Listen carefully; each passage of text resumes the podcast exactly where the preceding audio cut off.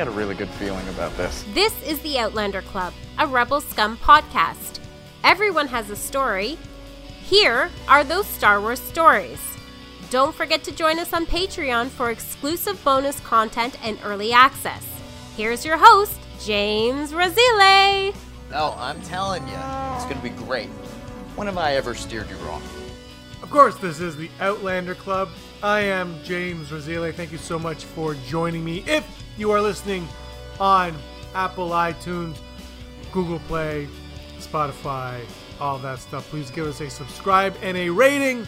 And if you're going to rate us, rate us whatever you see fit, as long as it's a five star rating. It doesn't, honestly. Just give us a rating, that helps us out greatly. This is the Outlander Club, where we speak to Star Wars fans about their Star Wars fandom from beginning to end and how it all happened. Today, I've got the co host of the Hyperspace Hangout. You might know him from Rebel Watch. His name is Ezra Kirk. Leave that to me. I'm joined now with Ezra Bridger.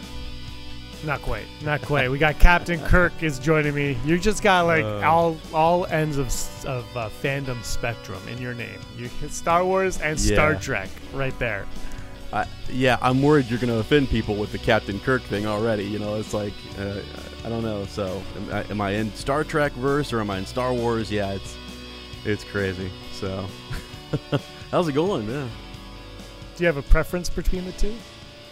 Oh, I mean, so yeah, I mean, definitely have the, the whole Star Wars thing. What's funny is is that my mother is uh, um, a Trekkie, a huge Trekkie, and so that was kind of weird. Like I really, when I got into Star Wars, it was kind of funny how how that happened because she wasn't as into it, but was it was almost like a betrayal to to the family. You've let down your your, your family name. Lives in vain. Yeah. Because well, let's talk about that a little bit. You are. Uh, that, let's talk about your podcast, the Hyperspace Yeah. Hangouts. Why don't you talk about a little bit about that and how that came to be? Yeah, so I started that with uh, with my good buddy uh, Matt. Um, he's I just grew up with him, Matt Brady. Uh, I, I do a couple podcasts with him actually, some uh, Game of Thrones podcast, a gaming podcast, and different things. So um, we decided to to do some some Star Wars stuff, and it's like what the name kind of says it all. Hyperspace Hangout. It's just we literally just talk about um, our favorite things in Star Wars. You know, it really doesn't have like a, we're not really diving deep into the books or whatever. Like it could be collecting, it could be video game Star Wars stuff, it could be um, I don't know, like the TV show and stuff. So yeah, it's it's hyperspace hangout. And uh, what we what we do is we kind of uh, had people send in transmissions or emails, and we really just either one read their origin story or two we uh, have them send us like theories and stuff and it's really us kind of commentating less on the news about star wars we have like a quick little segment for the relay station and we're always behind. We're never like you know caught up on the news because star wars is just always constantly yeah. uh, constantly moving and there's so many things happening.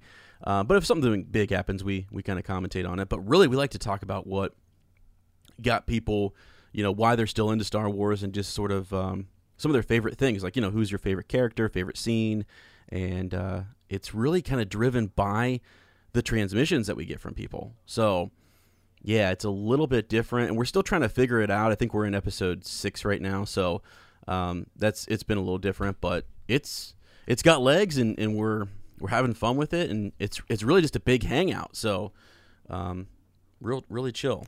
So That's awesome. I Yeah. can't uh, tell people enough to check you out. I subscribed on the Apple Podcasts myself.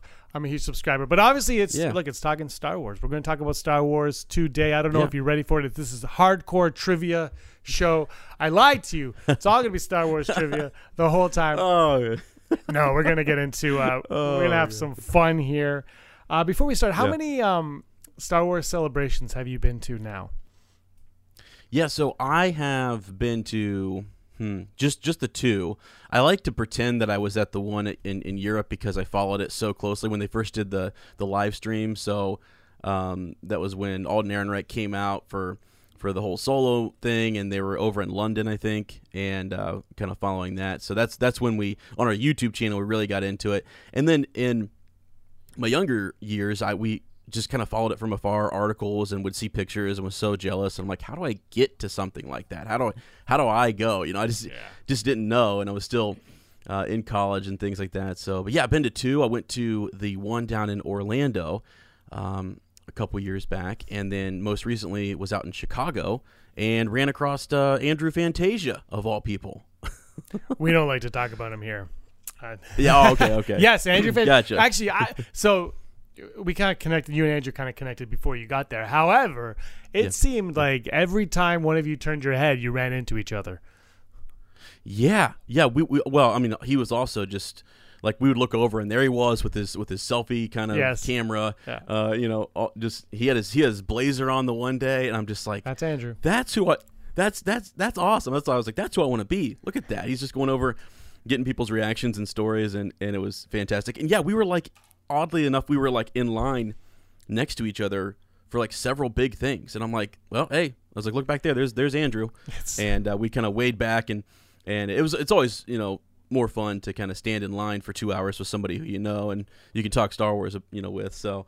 Um, but yeah, yeah, we ran into him quite a bit, and we were hoping to see you out there too, but we just uh, ah, this the stars didn't align or something, Nah, you know. they- I, I, you know what? I did try to go until the Wednesday before. I was actually trying to book it, but with uh, work, just it was a new job, and you know, you just you can't you can't do it all the time. Uh, Right. But I will be at Anaheim. That is that is happening. Yes. my tickets are booked. My plane is not booked, but uh, I will be attending Anaheim. So we will have to get together there, and we'll do. Yeah. Maybe we'll do a Chicago deep dish pizza just for the sake of it in Anaheim. Just just for, for old time's sake. What could have Oh, been hashtag missed opportunities. Oh, that's that's great. Yeah. That is great. Yeah. All right, so Star Wars, you're a big Star Wars fan. Two celebrations. We're gonna get to how you got to those celebrations soon. But first of all, uh, when did you first see Star Wars?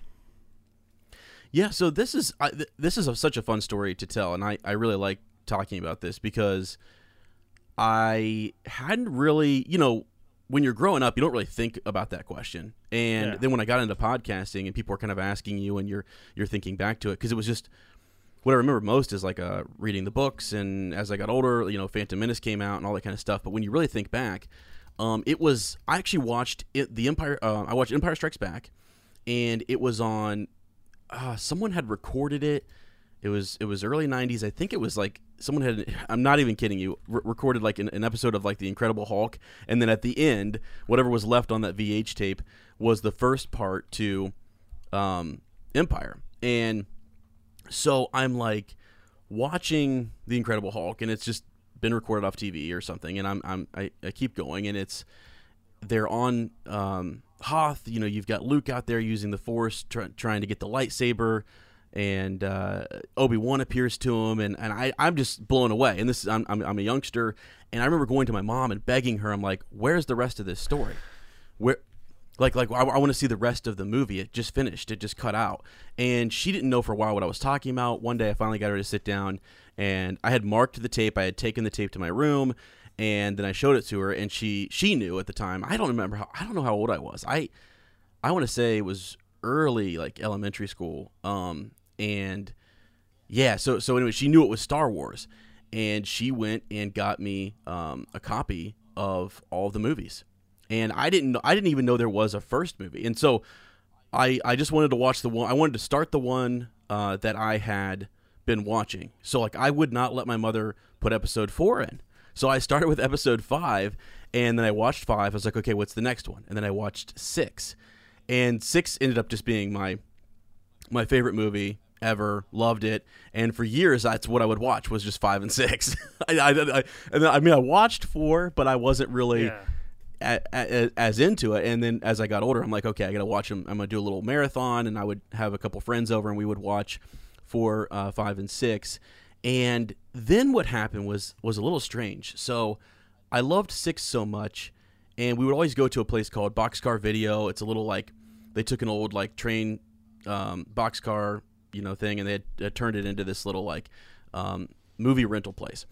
And uh, I'd go in there, and I found I'm, I'm just browsing around, and I see a Caravan of Courage, and I loved the Ewoks. I was obsessed. My sister would always go in and get like Rainbow Brite or something ridiculous, you know, and so it was like almost every other Saturday, it was a thing. We would go in there. She would get her movie. I would get my movie. We both would watch each other's movie, you know, type of thing. And uh, she would mix it up a little bit. I always got Caravan of Courage, always. And I'm kind of like I'm, I'm I'm also that type of guy who like I can play this the same song, you know, 20 times in a row, repeat in my car, and I love it, and I don't it doesn't get old. So I'm watching Caravan of Courage just over and over again.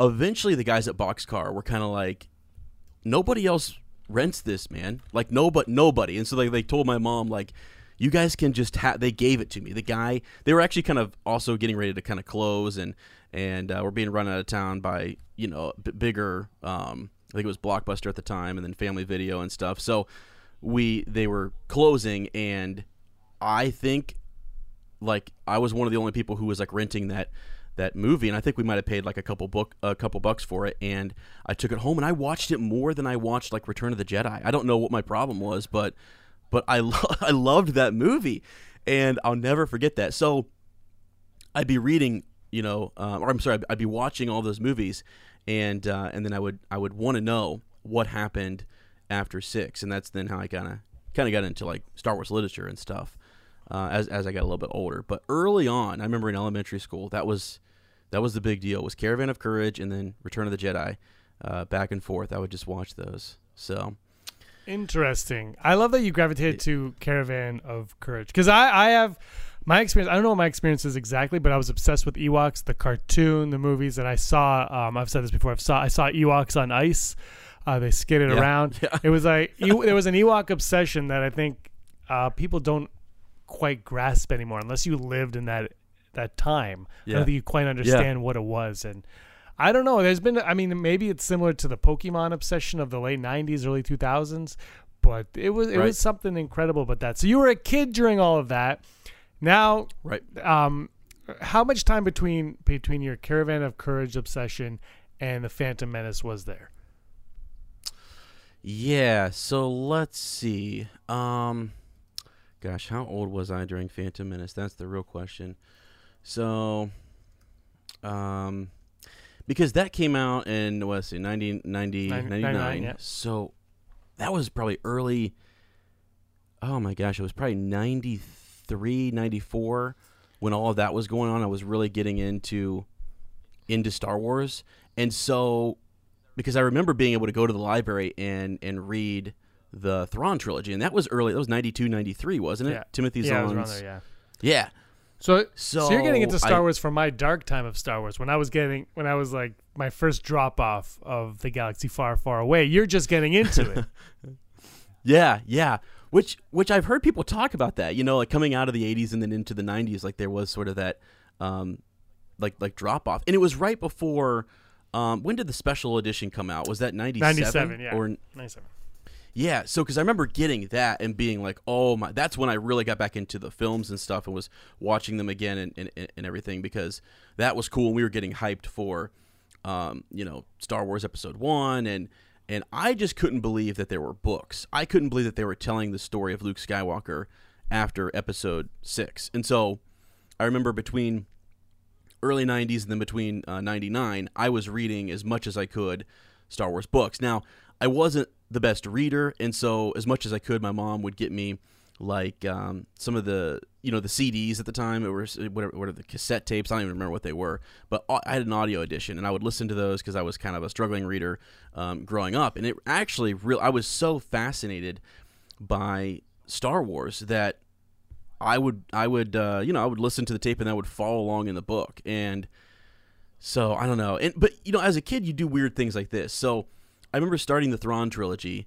and I remember reading the first and second book. I never really got to the end. I never finished the third book. I, I never actually you know got there. And then I remember when when other books would come out I didn't always know whether this was the first book the second book or the third book. So it got really jumbled there for a while. I would always, my mom was always trying to make sure I had at least the first book, because, but if it was checked out at the library, then I would just take the second one, and I would just, I would just try to figure out the story because I didn't want to wait, and you know, I was, you know, I was like, no, I'm just gonna, I need it now, and I want to, I, I'm done with this book, I'm returning it, I want a new Star Wars book, so I would take it. So it was a little bit, it, once I got past uh, through Phantom Menace and got into some of the, um, you know the the really got into the prequels, then I started to go back and kind of piece together in my mind the timeline of things and what was happening, and, and started to understand why there wasn't um, that we were getting in film the stories before Episode Four, but then what I was reading uh, a lot of was post Episode Six, and so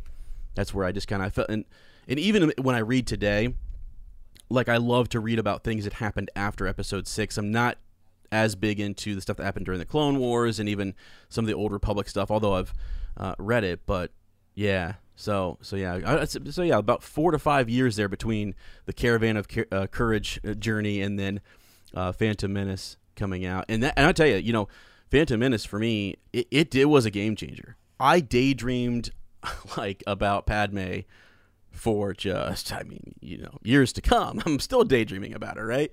Um, so I remember like leaving there and, and thinking I was, you know, a Jedi and all this kind of stuff, and I was just blown away by the Force powers and lightsaber battle when we got to Phantom Menace. It was it was fantastic. So I already had all of that kind of going, and here's another layer, I guess, uh, that I'll give to you, James. So when I was growing up, I had kind of a kind of like a bone disease. So I had these uh, bone spurs, and I was big into sports. My dad played sports, and so I was super into it. But I would go through periods of time where it was like three months where it was in the summer, and I couldn't. Um, I was either in a wheelchair or I was on crutches, and I would have surgery on both legs, and they would remove these bone spurs that were just kind of like it was it was ridiculous. It's something called like osteochondromatosis, and it's kind of crazy. So even my cousins and uncles and family members have all been kind of like, "Why are you obsessed with Star Wars?" And it's like I couldn't go outside and play, so I sat inside and I rewatched these movies, and I would listen to the books, and then I would, you know, in my mind, I believed the, through the Force I can do anything, and so I, I just loved the idea of thinking about myself as a Jedi um, with these Force abilities, and it didn't really matter whether I was stuck inside or, or you know whatnot. I could really um, just imagine myself being out there fighting off Sith lords and everything. So I think that's why I I continued like like, it never really dropped off for me. Um, it it did eventually at the end of high school and into college. I kind of got that's where I'll, I'll, we'll talk later about just drifting away from it for for a little bit, but.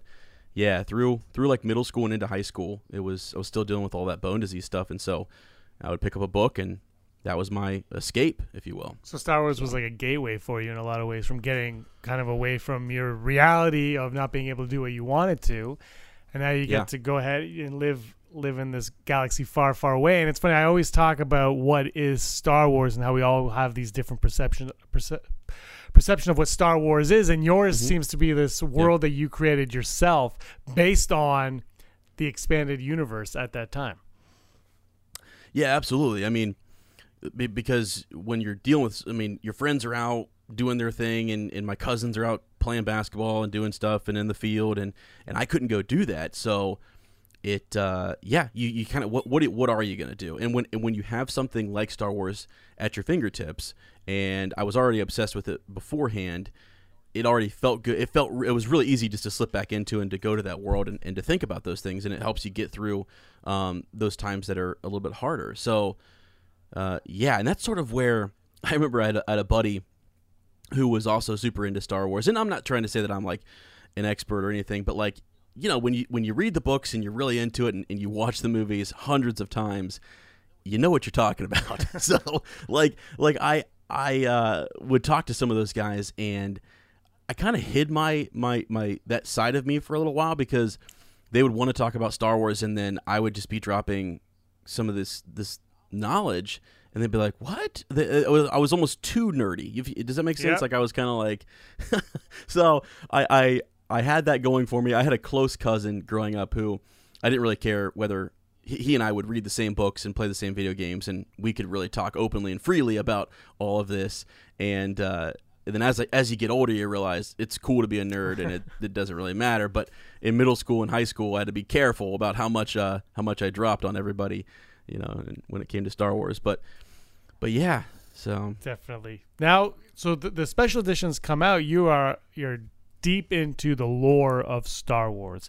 Were you excited about the special editions because you were still fairly young? And did you go see them in the theater? Uh, no, I did not get to go see them in the theater, and I was not upset because I didn't know any better really. And so that's that's the God's honest truth. So I once I got the special, I just I, that was my new watch. You know, the the old VHS um, tapes are in the back closet, stored away because I've got the new. Uh, had had the gold, um, the gold edition. You know, yeah. didn't have the white, didn't have the widescreen, but that's okay. Um, so yeah, and I, I I loved it, and I just sort of um, I noticed differences, and and then when I would hear other friends talk about it, and when I would read just um, you know about Star Wars and stuff and the changes that were made, I was like, oh, that's kind of cool. But I really didn't didn't care as much because I was just more into the story. The story is the same. It's a better, cleaner um, edition, and I say better. And, you know, uh, gotta be careful. Point, point of view. It's better from a certain point of view. Yeah, from a certain point of view. Yeah. Um, so, so yeah, it, it didn't bother me uh, as much, and that was that ended up being my go-to. That was the that was the box set that I uh, watched from you know from then clear until DVDs came around and stuff. So yeah, it didn't it didn't upset me, and it got me prepped and ready to go for uh, for the for the Phantom Menace, and it kept me kept me going uh, through all that. So yeah, I don't know.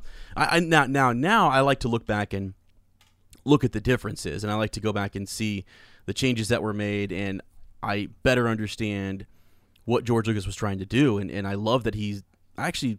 In, in some ways, listening to him talk at Celebration and then listening to David Filoni talk about how he was always trying to improve and get better. And just he kept telling you know Dave to not be afraid just to push the envelope a little bit. And it's like he he felt like he needed to go back and, and tweak and change some of that stuff. And so I just like to kind of hear from him what why he did those things or what he wanted to get uh, out of it. And you know so I think it's neat.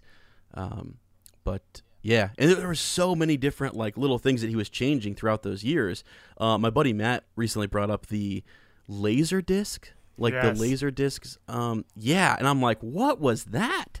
I mean, I I was lucky enough to have a VHS, and so he was kind of telling me about it and how just looking at like highest quality that you could watch it on, but yet was kind of in between.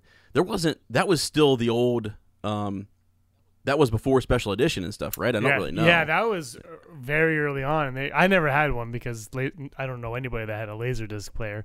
But they were the Yeah. size of, of records.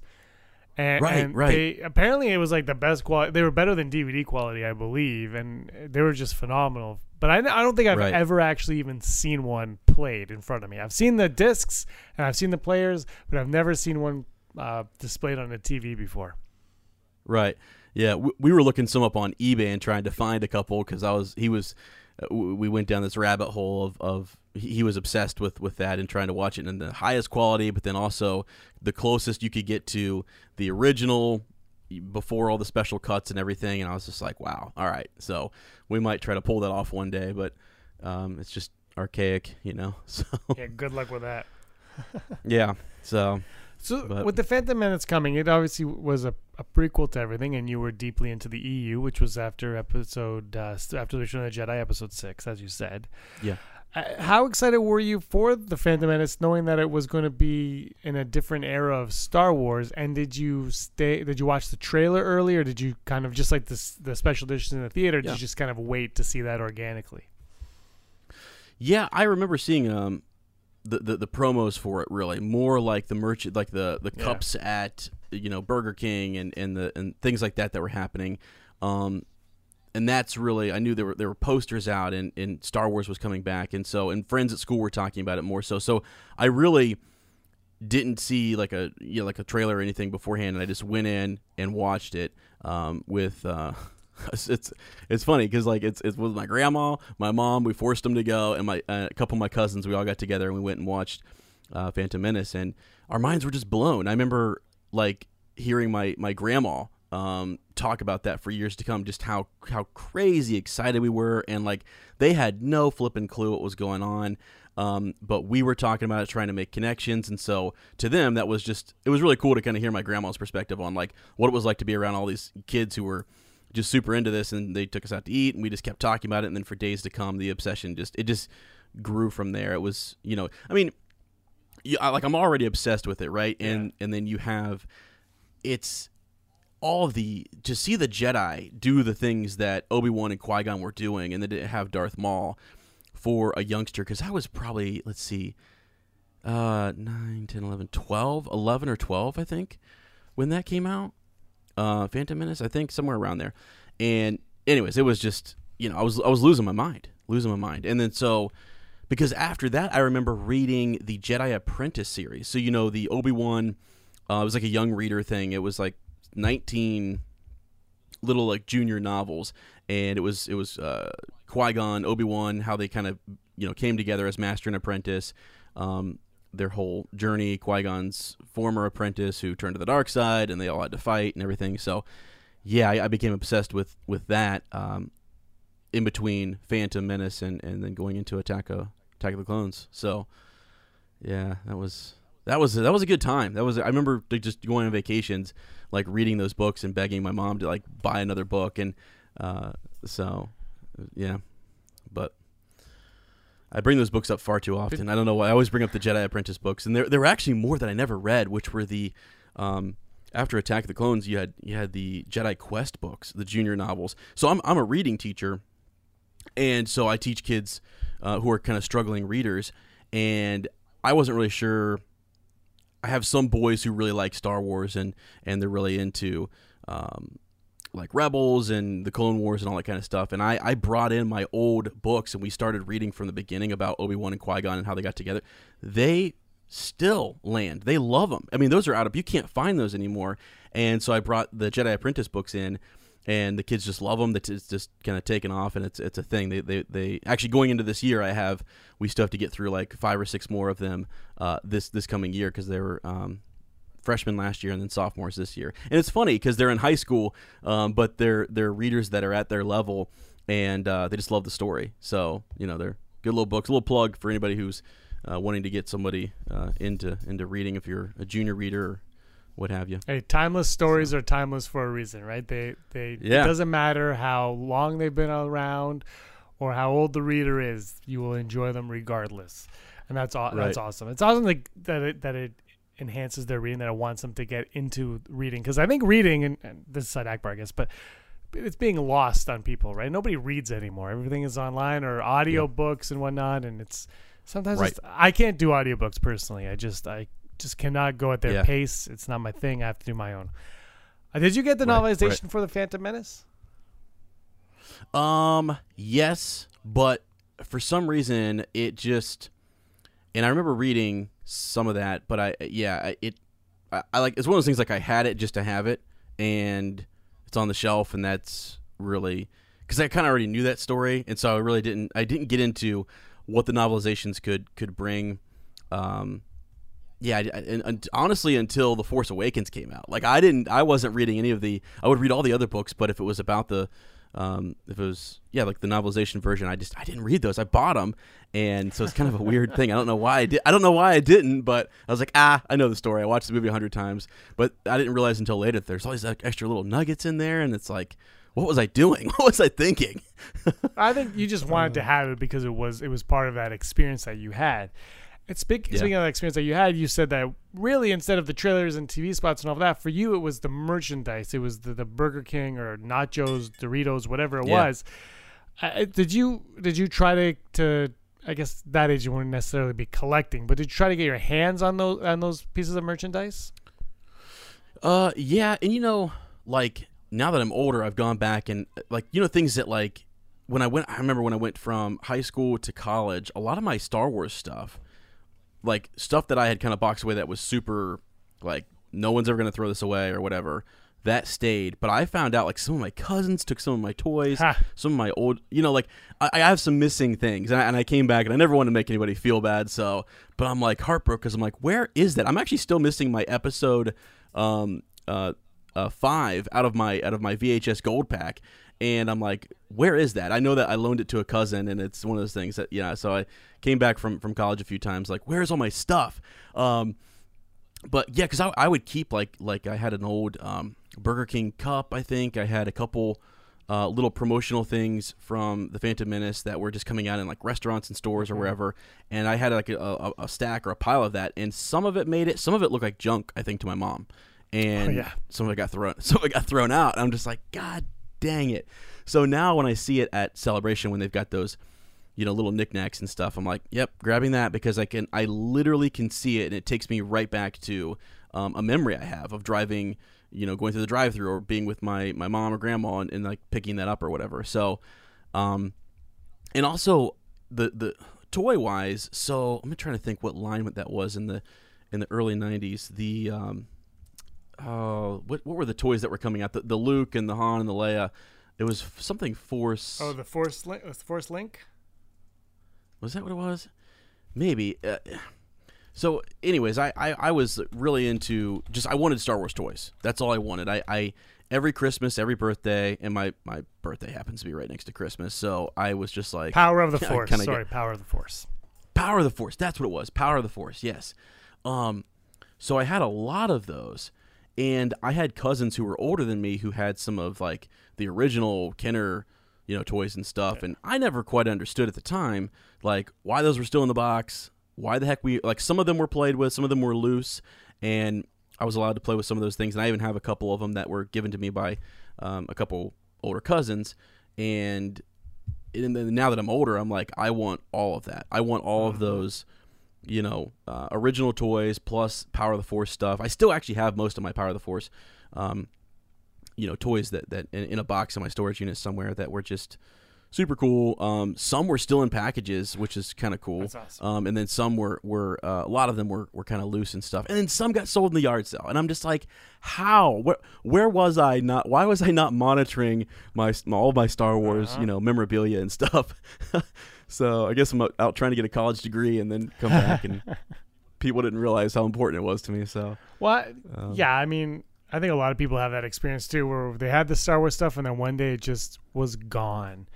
And and the thing is, look, it was a different era too, right? Nobody knew that these were going to come back in style at any point because it was all new, right? Like, it had never been done before. Yeah. This wasn't people Right. collected comics, but they didn't really collect comics. You know, they just kind of all of a sudden were like, "The comic's worth a million dollars." And people were like, "Oh, I need to start collecting." And now, and now everything is oversaturated, and you know, it's a it's a unique period of time. Right, right. And you know, you brought up comic books. I think some people would wonder if I had read any of the comic books, and I actually was not a comic book person. I don't know why. I think my mom was always trying to push me to be a better reader and stuff. So, like, yeah, those were those can be a good tool or whatever. But I never got into the comic books, and now that I'm older, I've gone back and and have been looking at um, trying to get some of the older comics and then even some of the so some of the old old Marvel stuff and then into then it went to Dark Horse right it, is one of the comic books they had like a time and period where I think Dark Horse was running a bunch of Star Wars comics and those are really cool um, I like kind of finding those but it's hard to be a Star Wars collector you know you got to really dedicate to this and, and I've I've I've realized I've, I've skirted close to um, being obsessed I mean my collection now is just Star Wars books like the actual um, just the novels. So I'm, I'm collecting those, and, and I started with the toy stuff, and I'm like, there's just too much. There's Yeah. just too much, and cardboard is way too expensive. So I'm gonna kind of steer steer clear from that for for a little while. And I get the ones that I like, the ones that are really cool uh, to me. Like I went down, we have a store in uh, Columbus, Ohio. It's called I think it's called Big Fun, and this guy is like known for his Star Wars collection, and there's just just a crap ton of Star Wars toys in there. So I went down. I said I need all the original Ewok toys, all of them, and. He, he signed me up on this list and he was like, All right, well, we're missing one or two. He gave me what he had. I bought those. And then he's been calling me as as they, um, you know, come in and stuff. So uh, that's been kind of cool. And this is going to sound even weirder, but like for like my niece Rachel and stuff, I wanted to go get, I saw these like the, the Ewok like plush toys and I was obsessed with those. Like I had one. Um, like my sister had one. I don't know. I had there was we had when I was really young had had one for some freaking reason. But they're they're awesome, and I'm like, why? So I, I saw a guy at at, um, at Celebration down in Orlando who had a whole booth dedicated to like literally that's all he sold was was Ewok stuff, and it was just all these Ewok plush toys. Yeah, it was amazing. I was like, it was only like bright tree stuff, and I'm just like, this is who this guy's amazing. So I, I wanted to be that guy.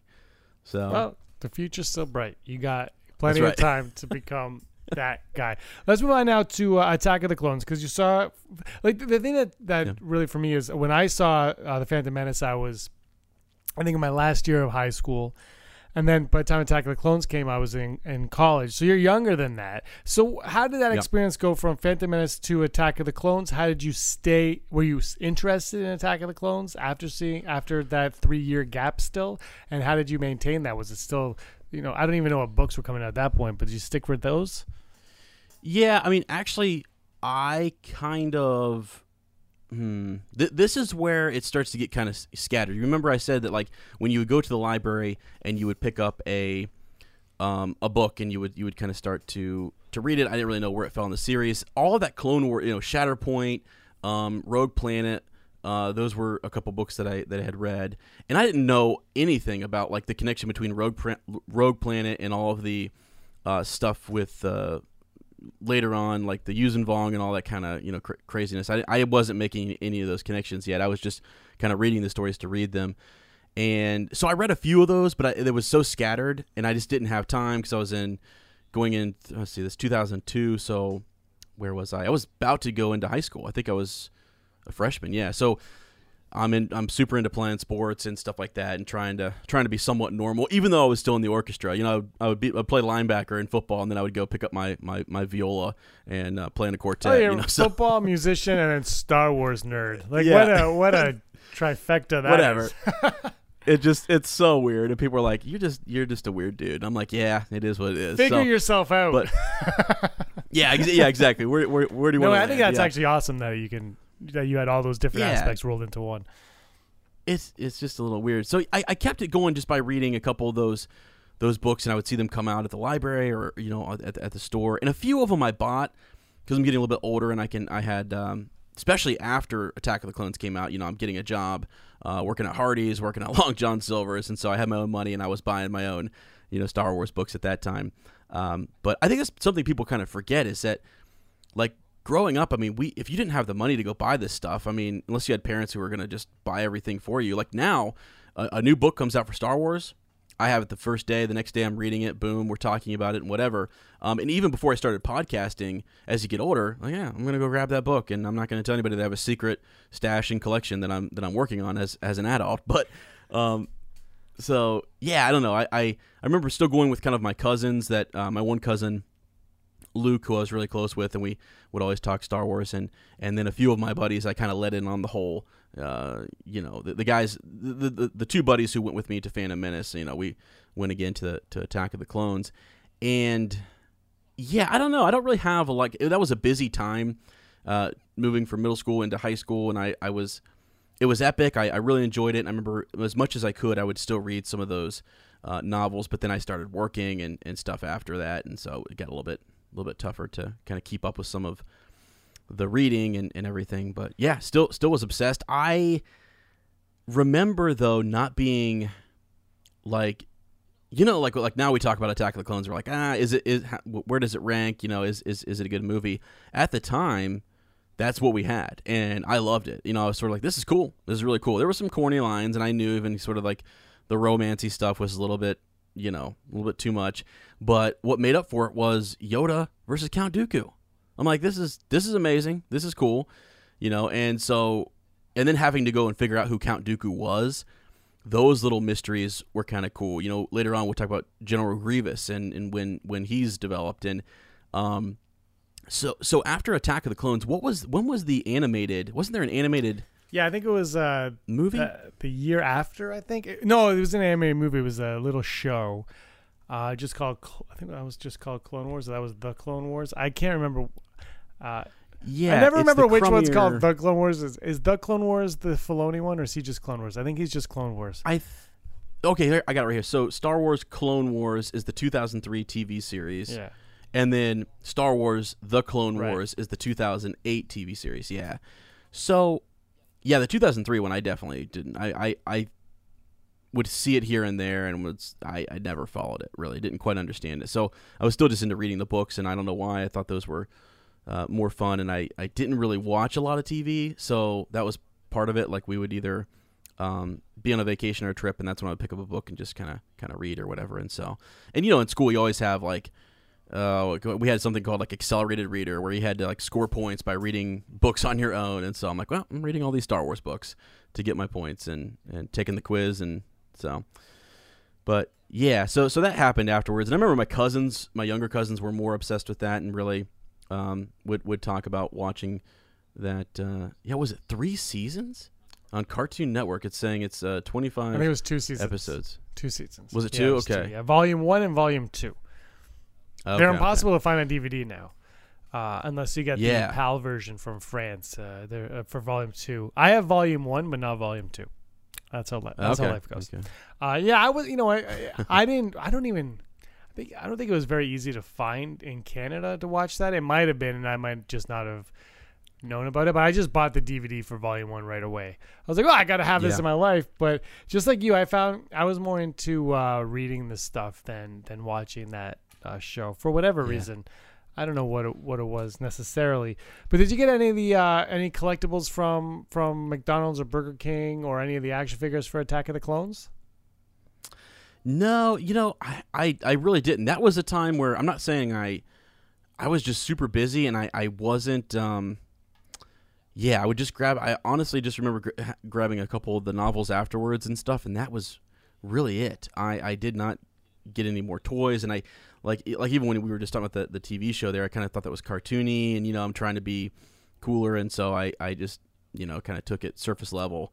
Um, but yeah, I don't really remember having a whole lot. Like like Phantom Menace, I, like we said, I, I had a bunch of you know uh, stuff from that. But but nah, after after after Attack of the Clones, no, not really. It wasn't until like Revenge it will it will pick back up. That's when I really um, go a little crazy. So right before I right before I go off to college, you know, one last hurrah and let let the cat out of the bag, let let the mine knock out, and let everybody know that I'm yeah I'm a huge Star Wars nerd. Right before I graduate, Right before. So let's get right to this. So you're about to graduate, Yeah. but just before that, Attack of the Clones is coming in. You go through your high school year. You're reading the books. You're playing. You're playing sports. You're in bands. You're loving Star Wars. I'm.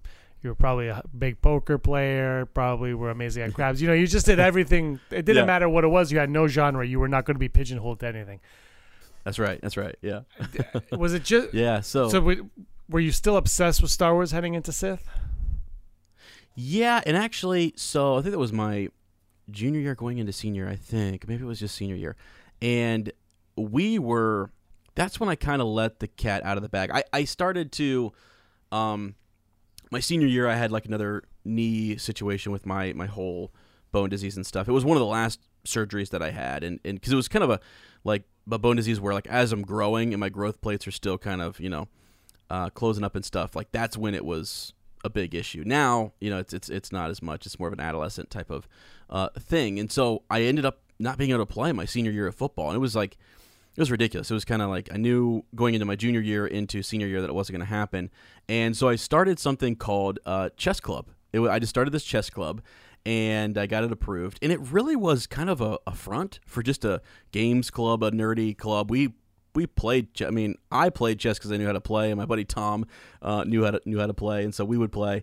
Um, everybody else just kind of came and cracked up in some dues and got some donuts, and we we watched movies and hung out, and you know we just kind of took over the high school there. We had a small little high school, and uh, but then I remember going into my senior year, and the, the chess club just kind of like took off. You know, we're the upperclassmen, and I'm just sort of like, you know what?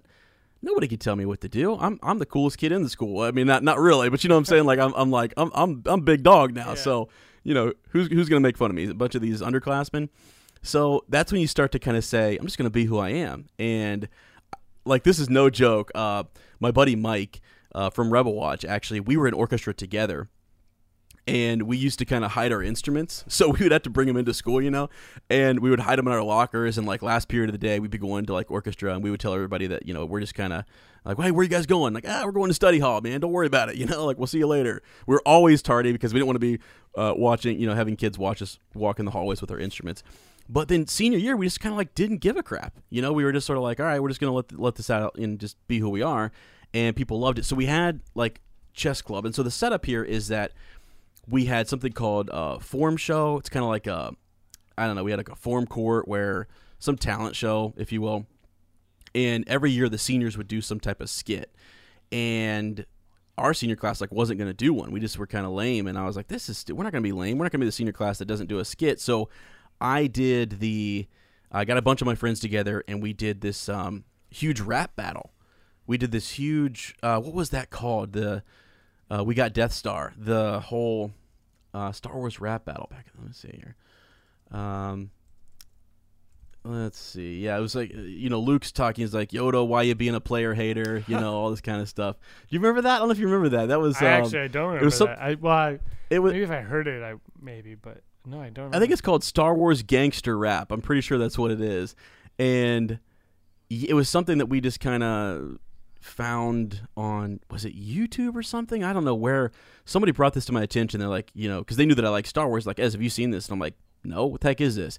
And then I saw it, and I thought I wanted to have a big lightsaber, like like choreograph like a lightsaber Yeah. fight, and and go in and just just go nuts. But we thought on the front end of this, what we'll do is we'll kind of we'll do the battle to I had a buddy who could mix some music and he mixed in a really nice um, duel of fates in between like we stopped the rap and then we break out into duel of fates and we had this big Wow. big battle yeah and so i remember all of that being like hyped around revenge and going to see that movie with like all of my high school buddies and when we were doing the form court actually no joke I, James, if I can find it, I will find a link on YouTube. We have actually recorded this, and it's on this big stage. I think we had something like 30 people involved.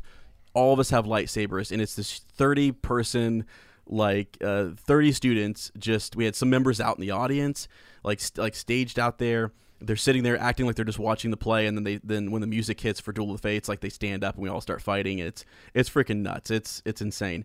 Um, one of the best things I, I ever did, and and from there, like I Star Wars was kind of cool, right? I mean, people were like, Revenge was coming out, and I'm a senior, so I don't really care what anybody thinks, and, and it just kind of felt felt good to get that out. So we, we choreographed that. We had a um, Mike was uh, my buddy Mike was Luke Skywalker. You know, he was he was in a rap battle with Darth Vader, and then uh, my buddy Matt and I were I was Obi Wan, he was Qui Gon Jinn, and we fought my buddy Tom, who was Darth Maul, uh, right up there on the main stage, and it was like the big choreographed fight. It was so ridiculous. It was ridiculous, but in the, for that all was I don't remember exactly what it was before or after Revenge, you know, because I graduated in 2006. So let me let me help me help me recall here a little bit. So Revenge 2005. Five, I want to say. was it? Yeah. So yeah, 2005. So okay. So yeah. So we had gone and seen that, and then going into senior year, we were still hyped about it. And um, I remember I had a, a friend of mine, Tiffany. Um, Tiffany at the time, Marcel from uh, Swish and Flick podcast, a Harry Potter podcast. She had never seen a lot of my buddies, like Mike, who I who I hosted uh, Rebel Watch with. They hadn't seen Star Wars really, and so I, but I remember before we did that skit, you know, Revenge came out, and I'm pretty sure he was one of the people who came to Revenge of the Sith and hadn't seen Star Wars. You know what I mean? It was one of those things where I had buddies who came and watched Episode three, and they hadn't they didn't know what Star Wars was really. And during that senior skit, we did like a marathon. So we were after school as a part of the air quote chess club. Um, we'd be in there. We'd have the chess boards out, but we were just watching Star Wars and uh, or something else nerdy. Somebody would throw in a cartoon, something funny like He Man or something stupid, you know. And yeah, so we so we did a marathon. I got everybody kind of prepped and, and all caught up in Star Wars. And I just remember the obsession among my friends kind of took off. Like they were like I have a lot of friends now who like tell me to this day that like they got into Star Wars because senior year I was doing movie marathons. We did like a, a huge weekend a marathon thing. We started it at school. We finished it over the weekend, and uh, then we then we decided to do the senior skit that uh, the rest of the senior class wasn't willing to do. And then we, you know, I don't know. So that that was that was revenge. That's where uh, that was sort of my. And it's weird because that's sort of my last hurrah. Then I go to college, and not much is going on, right? Because you know, Star Wars is really there's books being made and stuff, uh, be, uh, being written and and some games and stuff, but there's not like there is no Episode Seven. George kept saying like it's not going to happen, Yep. and I kept telling folks it's going to happen. I swear to God, I have witnesses, James, that I kept saying for years, like, no, no, no, just give it time. There's no way they're definitely going to make this this story, and uh, uh, and I really didn't believe myself when I said it. Uh, but uh, yeah, I was I was super super pumped. That's like my last hurrah. Then I then I go to college. I go down to Ohio State, and and um, you know, kind of kind of drifted away from Star Wars, honestly. Yeah, well, the Revenge of the Sith was touted as the final episode. We weren't going to get any more Star Wars, obviously. However, there was a lot of time. I mean, obviously, the Clone Wars happened on Cartoon Network with Dave Filoni coming on board, and then there's also Yep. talk of the live action show Star Wars Underworld, where Rick McCallum's like, "We're gonna do it. It's gonna. We have all the scripts. It's gonna happen." Yeah. Did you follow any Right. of that before going dark? So the only thing that I knew about um, it was sort of for my younger cousins who were still, you know, I was just really busy with college and stuff, and they would keep me up to date on like the Clone Wars and would talk about that when when he was coming on board. And then what was it, two thousand eight or something, seven or eight, when that was really getting ramped up. And so I graduated in college, I think two thousand nine or 2010, 2010. And so yeah, I just I was I was out of it and really didn't quite know uh, what was going on uh, in in with all of that. I would see an episode here or there, and I I, I kind of thought that's a cartoon. You know, I, I really thought that, and I was like, eh, I don't know, not for me. I'm sure it's just something for kids, and there's really nothing. There's really nothing there story wise. Boy, was I wrong. I was so wrong, and I'm I'm I'm glad that I was. You Oh, know, yeah. like I, going back now and and watching it, it's it's amazing. I I didn't really. I remember watching like season like right when I got out of college and I was kind of doing my thing and I'm I'm back. I moved in with Mike and got a teaching job and everything. We moved down to Columbus and uh, I remember like us pulling up Star Wars and, and pulling up um, just sort of reading up on things that were happening at celebrations, for example, and, and realizing that there are panels out there that you can go to and, and, and all this stuff. And I'm like, what is this? You know, like I want to go to one of those things someday.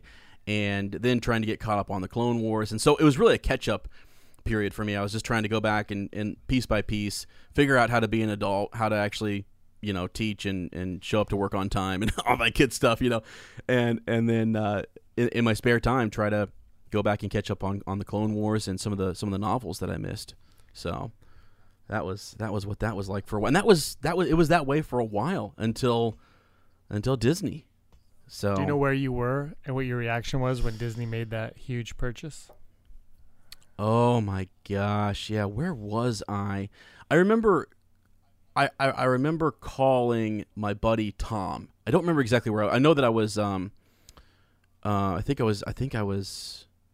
I was home. I was back visiting uh, my mom and dad, and I remember calling my buddies in in Mount Vernon because that's where I'm from. And um, even though I'm still working in Columbus, I'm back.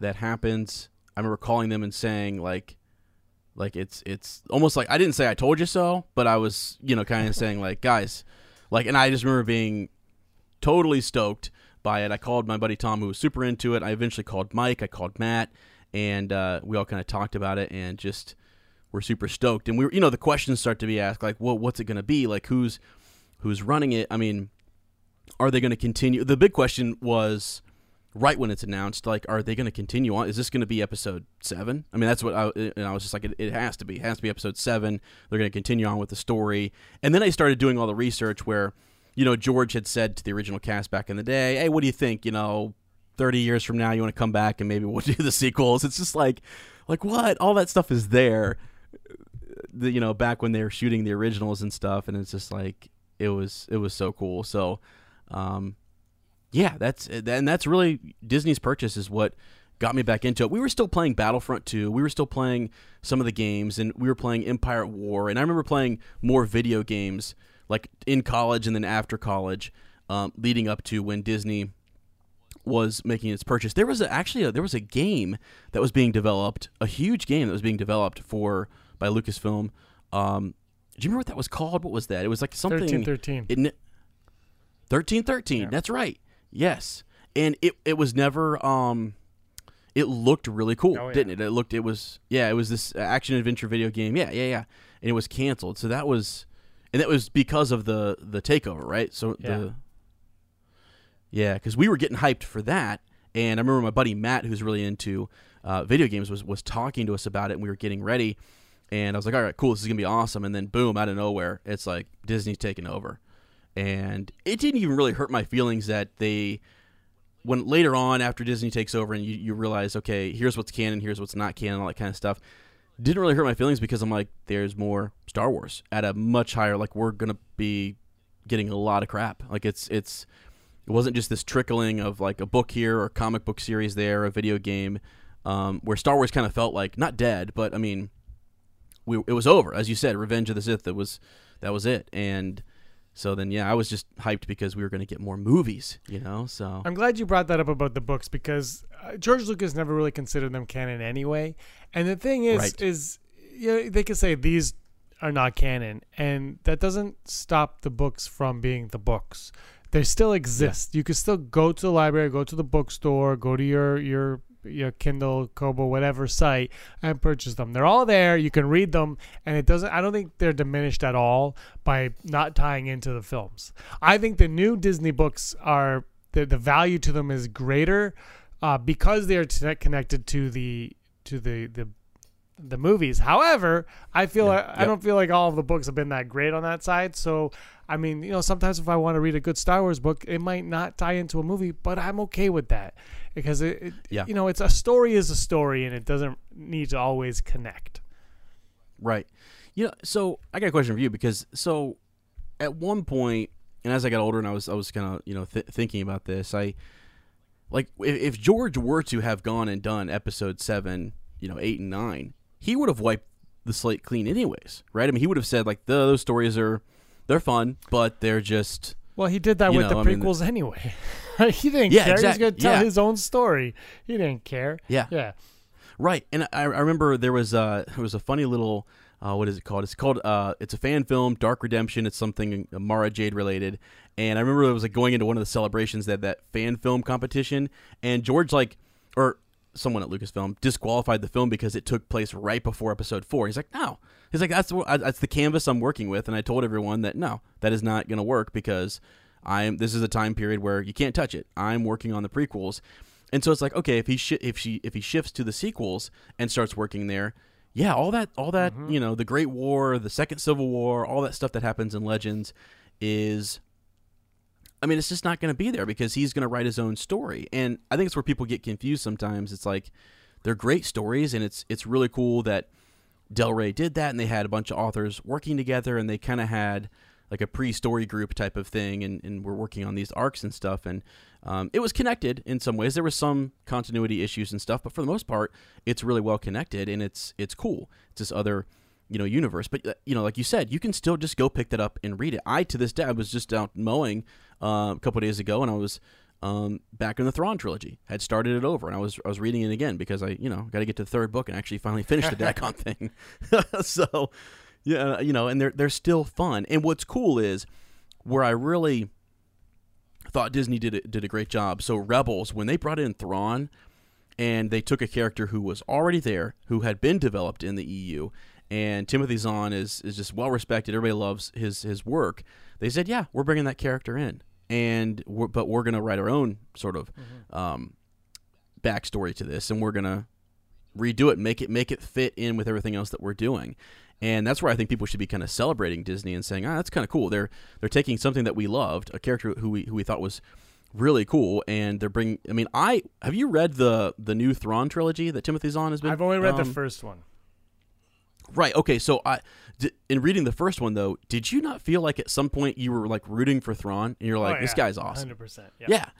And it's like, wait a second, wait a second. I'm I'm rooting for the guy who was like, you know, after Luke and Leia and her twins, and you know, Master C'baoth and all this crap that was happening um, in in in the EU. But they made me like care about this character. Yeah. I I, I want to know what happens to Thrawn, and and Rebels did such a good job with with uh, with all of that. You know, all the way through to the season finale or the series finale. So. Absolutely. Yeah, man. I I don't know. I I I'm I'm glad that it that it happened. And I my first celebration I went to in Orlando. I had read about some of this stuff, the petitions going around to like make separate timelines and all this crazy stuff. I'm like, I can make a separate timeline or a separate an altern an alternative um universe or whatever they were trying to, to to call it with the extended universe novels and comic books and everything. I was like, I can do that in my own head. Yeah. I, I, I, I can go there and I don't need it to be something that's officially said by Lucasfilm or Disney or whatever.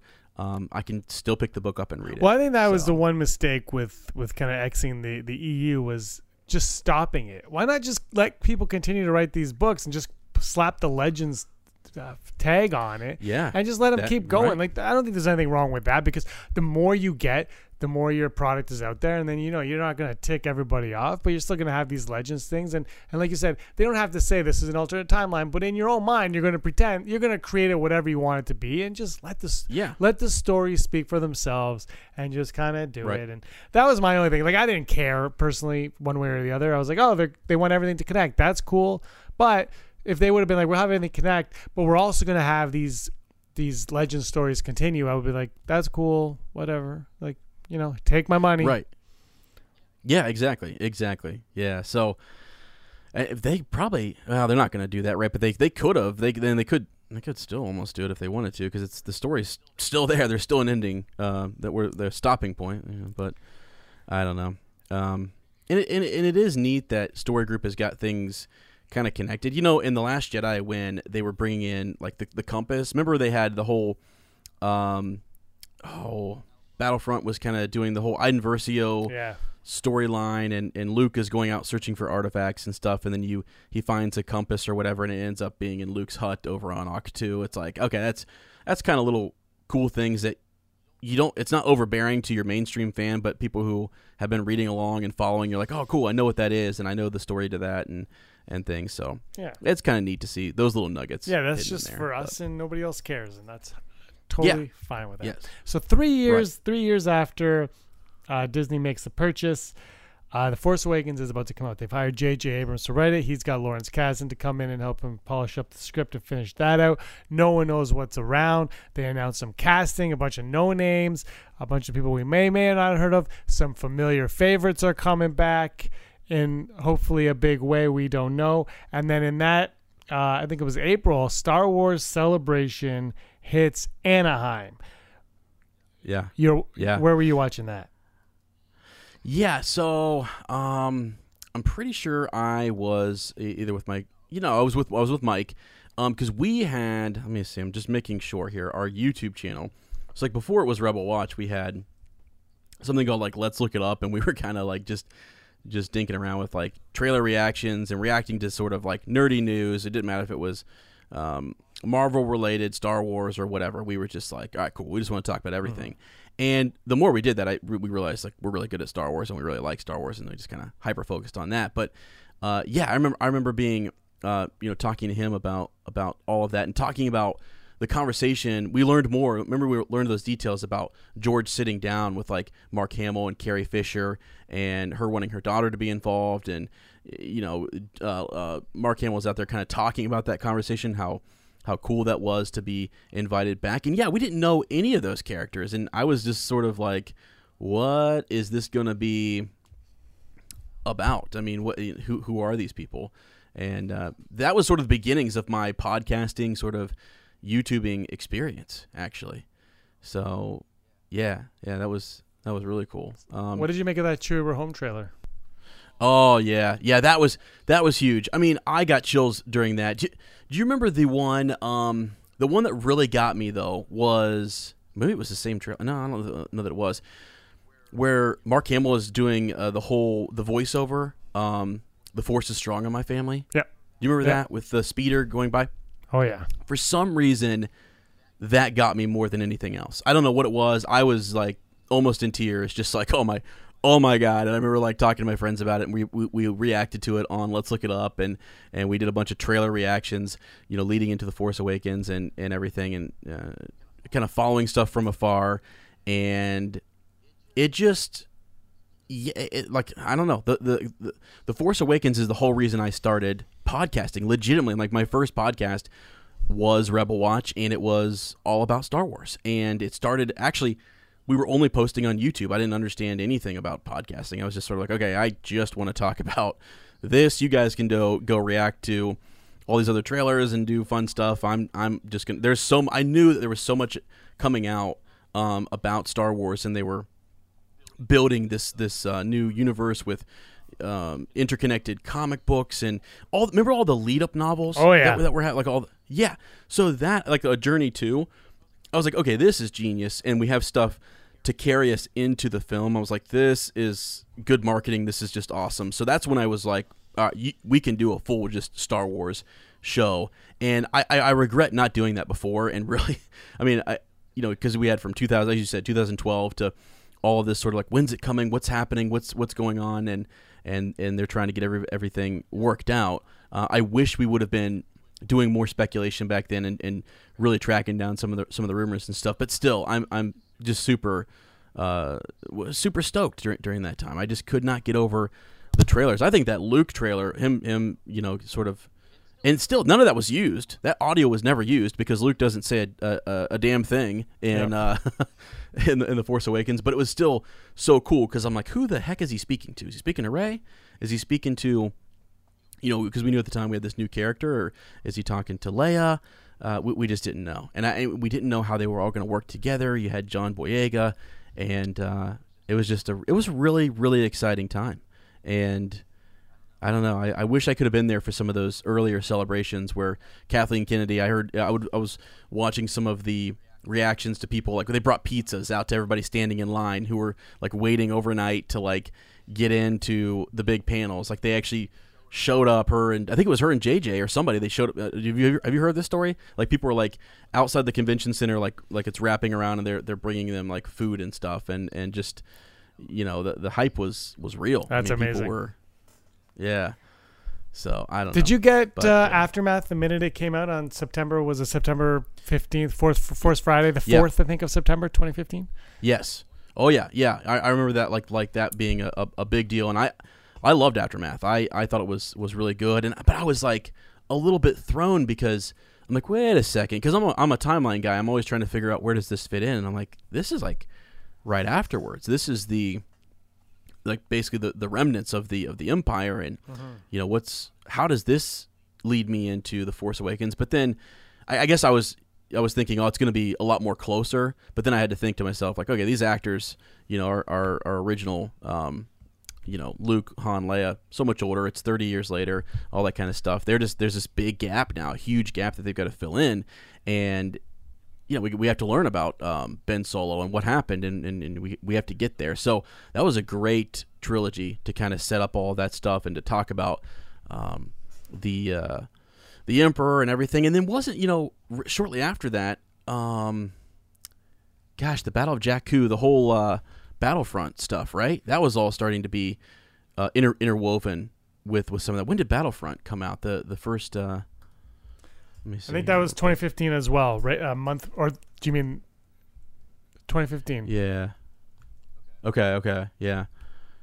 Yeah. So, because I, I, yeah, I remember like that being sort of important that we we could read about um, these stories, and then okay, we actually have like uh, battles taking place that we get to kind of see and, and learn more about um, Jakku and this place that was going to be in the yeah movie you know because it's like that was kind of cool that they they introduced a whole new world and to help us really understand its significance and and there's a, there's a lot of foundation laid there i think Absolutely. So- Yeah, I think they did a great job. How so now you you know, you got the book, you've read Aftermath, uh, you're playing Battlefront, the movie is being released.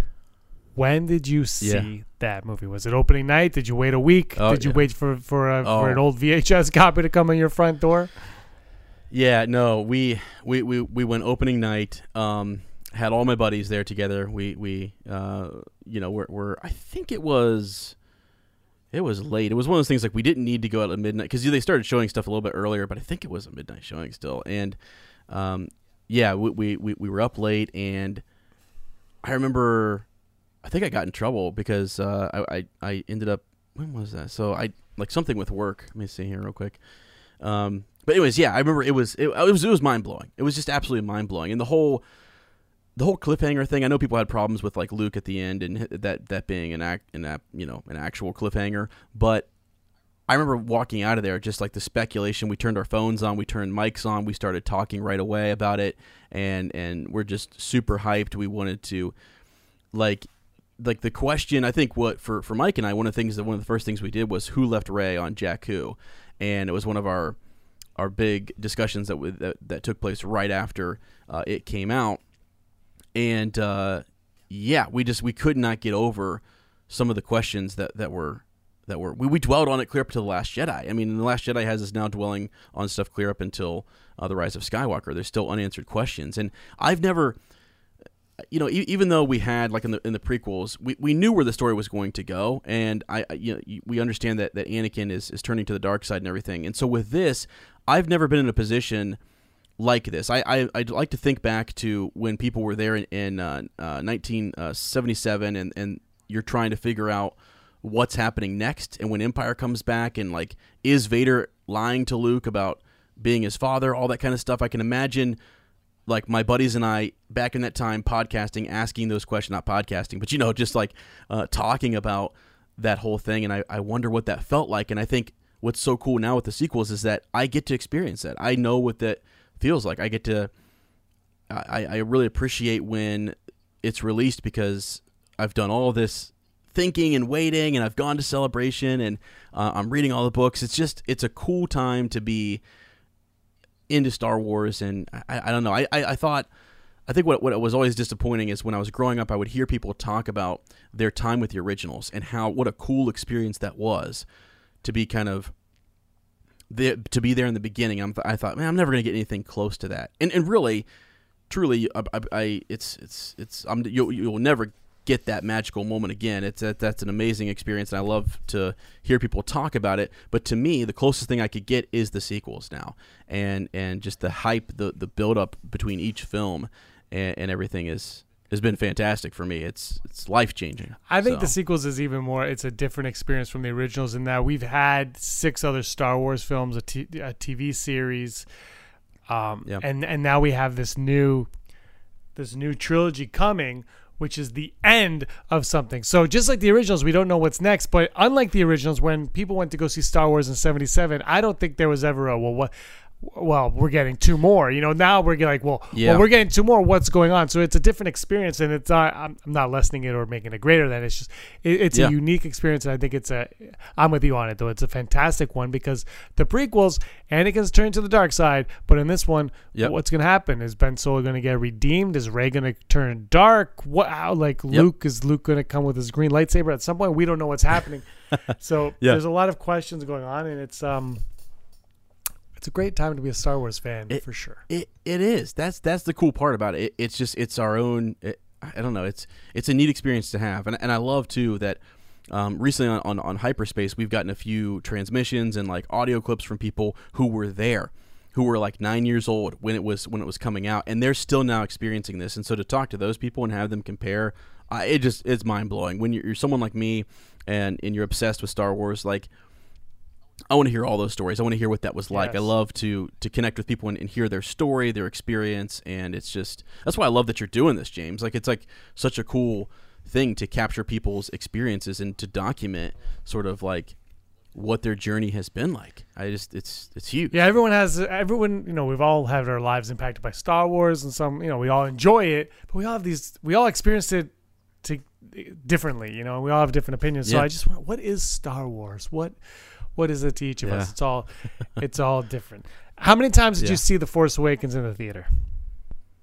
Oh my gosh, I know it wasn't quite double digits, but it was up there, eight or nine. Wow. I mean, because I was uh, like, yeah, I was getting. It was the joke was that I was that I was gonna reach double digits. I I, I believe. Um, and what's crazy is, and people are gonna hate me for this, but for some reason, I I mean, I loved that movie, but going in like Last Jedi, I watched even more. I, I I went back and watched it over and over and over again. I I was obsessed with the Last Jedi for some for some odd reason. Just just because like all of the the layers and, like, and the, the the dialogue, the writing, just like trying to figure out everything that was being said and communicated there and, and, and sifting through it. But yeah, so eight times I think for the Force Awakens. Uh, yeah, the Force Awakens, and then um, I know it was over ten times for the Last Jedi.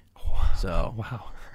Yeah, That's- I know. It's kind of. And, and it- this is the, those are the things I don't tell my family. Yeah. you know, because like like well, you're wasting your money and all this kind of stuff. Like, ah, am I? I don't know. I mean, it's, Yeah, it's, it's valuable to me. so. Exactly. The memories you'll never get those back. Uh, Yeah. Okay, so a year later, this little movie called Rogue One is coming out. The first time I I ever caught a glimpse of of uh, let's look it up. That's what it was. Let's look Yeah. this up. Let's look it up. Let's look It's it up. been yeah, a while. You had those 3D glasses. Uh, Yeah. So uh, the first time I ever caught wind was during Star Wars Celebration Europe. Uh, and it was the sizzle reel for Rogue One. You did a reaction to that on that channel, and that reaction got quite a, view, a lot of views. Actually, I, I think um, Yeah, I yeah. wasn't the only one that saw that. Uh, so, Right, how right. excited were you for Rogue One, and did it live up to your expectations? Yeah, and uh, yeah, you're you're right. So that that was when we were we, we weren't dinking around anymore. We were really trying to like like keep up on Star Wars and figure out what was happening and and everything. And um, so the the uh, yeah, because it it was a, a clip where which is sounds like it was cut audio, like the, that didn't make it into the final film. It was um, it sounded like they like people were dying. I remember like that little tiny tiny it was a tiny promo clip like leading right into the panel. And I'm sitting there and Mike's next to me and we're kind of watching it and he's like yeah just, just let me know when something happens. I'm like all right cool you know?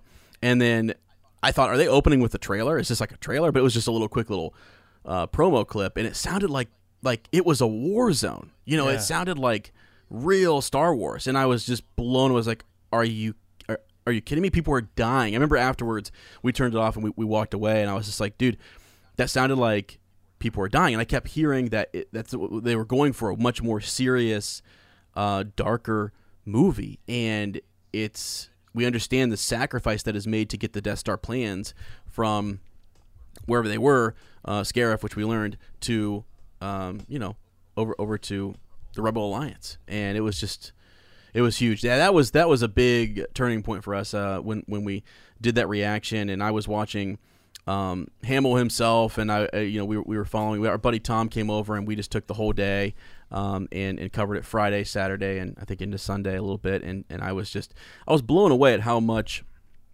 you know the like just the little I didn't understand that there were other little sub panels and I would hear people and see people in the comments talking about you know little like R2D2 builders club and things like that. I didn't really know what celebration was, you know. So then I was like, wait a second, this is not just like you go see one, two, three big panels. Like you can go see a crap ton of stuff. And after after the live stream switches over back to their kind of their main stage, like there's all this other crap going on. And so that's when yeah, just you know not I didn't think I could get any more in, in into Star Wars, but that was a, a big a big moment. And I was nervous about Rogue One. I was sort of like, I don't know, you know, you're doing this standalone. Um, wh- when does it take place? Like, it's cool. I, I liked the idea about the story. Um, the guy taking it from the opening crawl and, and what's the story behind this one line and I was like oh that's kind of cool you know he pitches this to Kathleen and they and they run with it but I was nervous I was sort of like are they because you start reading comments about people who've been following it more closely than I had about is this too much too soon? You know, is there is this going to hurt Star Wars? Is this going to hurt the mainstream fan like the viewership or be confusing? You know, what's what's going to happen? And I don't really think that uh, really came into play until like Solo uh, later on. But but yeah, that was uh, that was huge. That was a whole weekend event for us. We just we just sat down and kind of you know um, recorded all of that and I remember going back and just rewatching that celebration over and over again and I, I remember I said to Mike I was like we I was like I don't care if it's back in Europe I don't care where it's at we're going we are never not going to Star Wars celebration from this day forward we're going and so we made this pack and like um, shortly after that you know the the ticket sales come back out and you're like okay it's in Orlando all right you know we're we're, we're going so watching that uh, from the Star Wars show, you know, live stream was was fantastic. So And did Rogue One But- live up to? Uh, did you like it? Were you te- did you did it live up to your fear yeah, of it? I yeah. So so I again, like I said, I was I was nervous, but I mean it it ended up blowing just blowing my socks off. I mean it, it was the best thing. I couldn't believe how good it was. I could not believe how good it was. Um, you know, everything from from Jedha, Saw Gerrera, all that stuff was was super cool. I was blown away by how how they made me care about you know K2 and, and, and Cassian and, and I was just like what you know like I really care about these characters and I just I just met them I literally just met these characters and they're huge to me because it, it also has to do with the context of the whole thing is that like they're getting the Death Star plans. These are going to go to to Obi Wan and the, and the slight the slight little reference between Mon Mothma you know and and Organa is it's like like who your, is your friend available? Yeah. and then there's the little nod to Leia is there someone who you, who, who you could trust to get uh, these plans there and all this kind of stuff. I'm like, oh, that, this is so cool and, and, and interconnected. And um, yeah, I was remember we were nervous because I remember, uh, like like following it, we were nervous about some of the reshoots. Um, that uh, is, is it Gareth Edwards? Is that is Yep. that who was? Yep. Yeah, so a little bit nervous about some of the reshoots that had to take place, but everyone, you know, Disney came out and said he was a super team player and was like, if that's what you guys want, and that's this is what you need, then and he went and did it, and it was it was fantastic. It ended up being you know epic. So it definitely lived up to the hype and was. It's, it's, it's one of my favorites actually now. It's one of my favorite movies. Awesome. So yeah, Okay, let's fast forward now to um, a few months later down the road. Yep. You and I, I'm sure we crossed paths, but we did not know it. Are in this Yep. uh, little part of uh, America, United States of America, known as Orlando, Florida. yeah. And we are at Star Wars Celebration Orlando 2017. Right. What right. was the first thing you did when you got there? Did you wait in a three hour line to get in? Yes, I did. Yes, you did. Absolutely, I did. And yes, I did. I that was going out. It was stretching out near the highway. Oh, yeah. And uh, oh my gosh, man! I remember walking, and uh, it was it was my buddy Mike, and we had our, our little buddy Andrew, and I'm like, so, and we kept asking. I was like, "Th- what is this line for? Because it just kept going. And we thought we were there kind of early. We were there at like five o'clock in the morning, six o'clock or something like that. And I was like, "Ah, cool. We're we're in. We're here early." Hell no. I mean, this, this was like it was stretching clear back around the corner and out by the freeway, and it just never ended. And then so, um, and once we got in, we, we didn't realize we didn't know what the queuing system was like. We didn't know how to get into that that the opening ceremony type of thing, which which so much stuff happened in that. Were you in that? Were, were you in the opening ceremony with? I the- was outside the uh, hall in a lineup in 900 degree heat, getting sunburnt, watching it up, watching it on. We there's like a line, there's a group of people. I didn't know who half of them were, but you know, it was with friends and my Yeah. wife and a group. And we watched. on- we're all like on our phones, and some people would be like, "I got a signal," so I, I lost my signal. We'd all like huddle together in like a bus shelter Yeah. and try to watch it. And I got into uh, the convention center as John Williams hit the stage. So it was like it was uh, it was weird timing. So they're like John Williams is here, and we all like got on our phones and we're trying to watch it. And and Yeah, by the time. I actually got onto the show floor, it had ended. That's how long I was waiting forever to get in. Wow. Yeah. Wow. Yeah, that was. Uh, I remember people coming out with just. Yeah, I don't know. I was I was just like um, seeing because I, I got into. I think we watched that from like the the live stage, the live Yeah, streaming yeah. stage. That's I, so I, I was there. Just I was able to get in and, and, and watch it from there, and was was like this is this is unreal. That was the first thing we did, and was just blown away uh, by it. I I I remember too though we were there so early like we got inside, and this is all coming back now, and we were so confused about which line to get into for what. We didn't know where to queue up. We, you were getting your wristbands and stuff, and we went and were trying to grab wristbands. We actually almost could have got in there, but we just didn't know what we were doing. You know, so we were walking down the line, and we saw this huge line to which they were queuing up to go into the opening ceremony, and we just didn't understand it. So we got wristbands for something else, and then we got in the um, the general admission sort of like queue system where we're waiting for the big doors to open, and then we just went into the main floor, um, and then from there explored a little bit and said, okay, they're starting the the stream at this time. Let's just watch and see what happens because you know we didn't we didn't know what the heck we were doing. We were overwhelmed. So Oh, it was overwhelming. You know, they uh, could have spent a little bit of money on signage. Is the one thing that they could have. That was the, the whole convention. I thought it was lacking signage. Um, That was my that was my first convention of any type, and that was my that was my big takeaway was they need to order some Bristol board and a sharpie and just start writing things Right. down because nothing. like, it was just.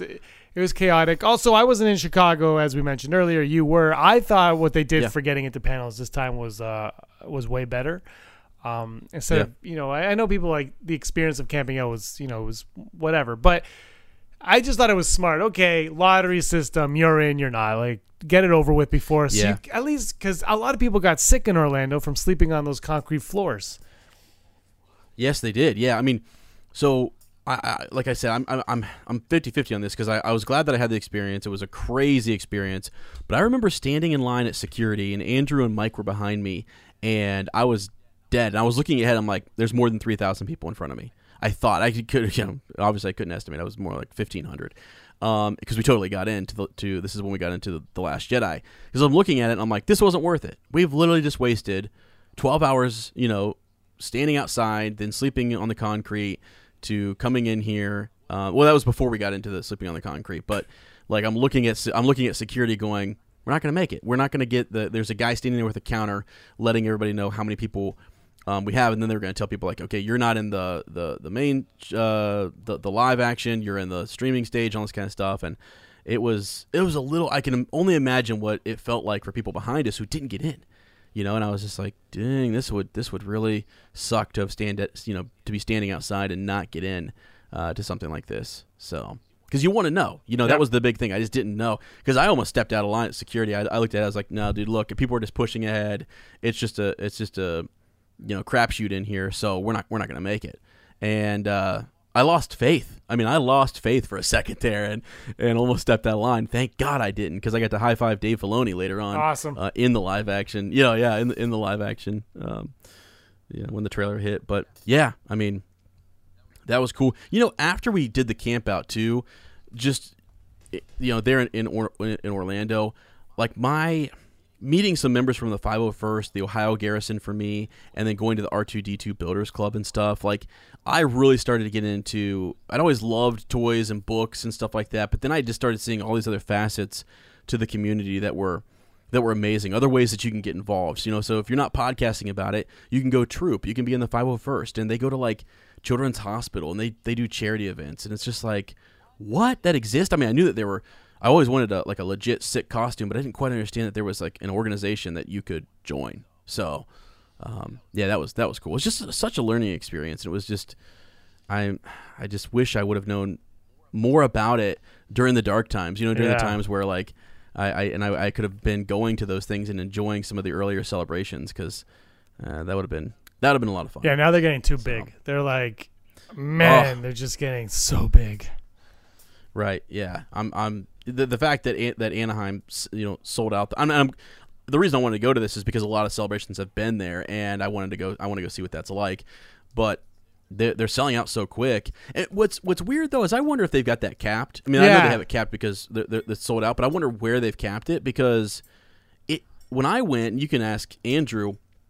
When we were in Chicago, it was big, but it didn't feel any bigger. I mean, I don't really know what the attendance was like. I didn't really compare the two, but it still just kind of felt like a normal big convention. I felt like I could I could move around and I could still talk with people and you know set up my little podcasting uh, shots over on the side of the main floor and, and and things like that. So it didn't it didn't seem like it was so big that you couldn't do what you wanted to do. If that makes Uh, sense. I totally, I, under, I understand what you're saying. So you're in that panel for the for the Last Jedi. Rian Johnson's in there. Did you meet Rian Johnson the night before? Uh, yeah, I did. Yeah. So, um, my my buddy Andrew has a selfie with him, and um, you know he's he's just surrounded by people, and so um, he where we were sleeping actually, we were in these aisles. So the aisle we're sleeping in, um, we see we hear the doors open, and this commotion just takes place, right? And he's like three to four um, aisles over. Well, he moves, and he's standing directly in front of um, Mike, Andrew, and I in our lane, in our aisle and then he's sort of like um, it was the next lane the guys that were in that lane were just like no, no come down this way come through here. And so to our left i mean he comes he walks right by us. And so um, and some little girl was sleeping you know her dad had to pick her up and move her away you know it was just it was crazy. And he didn't know he's just being surrounded by this mob.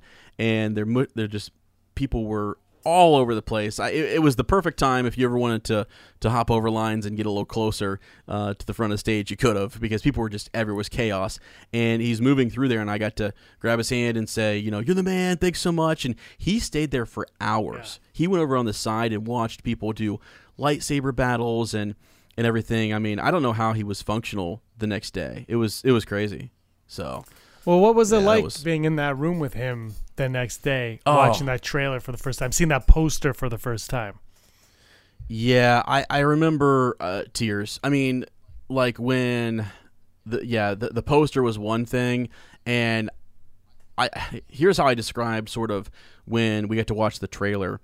And I turned to my buddy Mike and Dave Filoni and a couple other guys. Are we're on the very, very. Uh, if you're looking at the stage, very far left side, uh, where you know they've there's guys guarding the the the the um, oh, you get your actors and you know the, the whole cast was back in there, and you've got some producers and writers, and you can see the Star Wars bigwigs.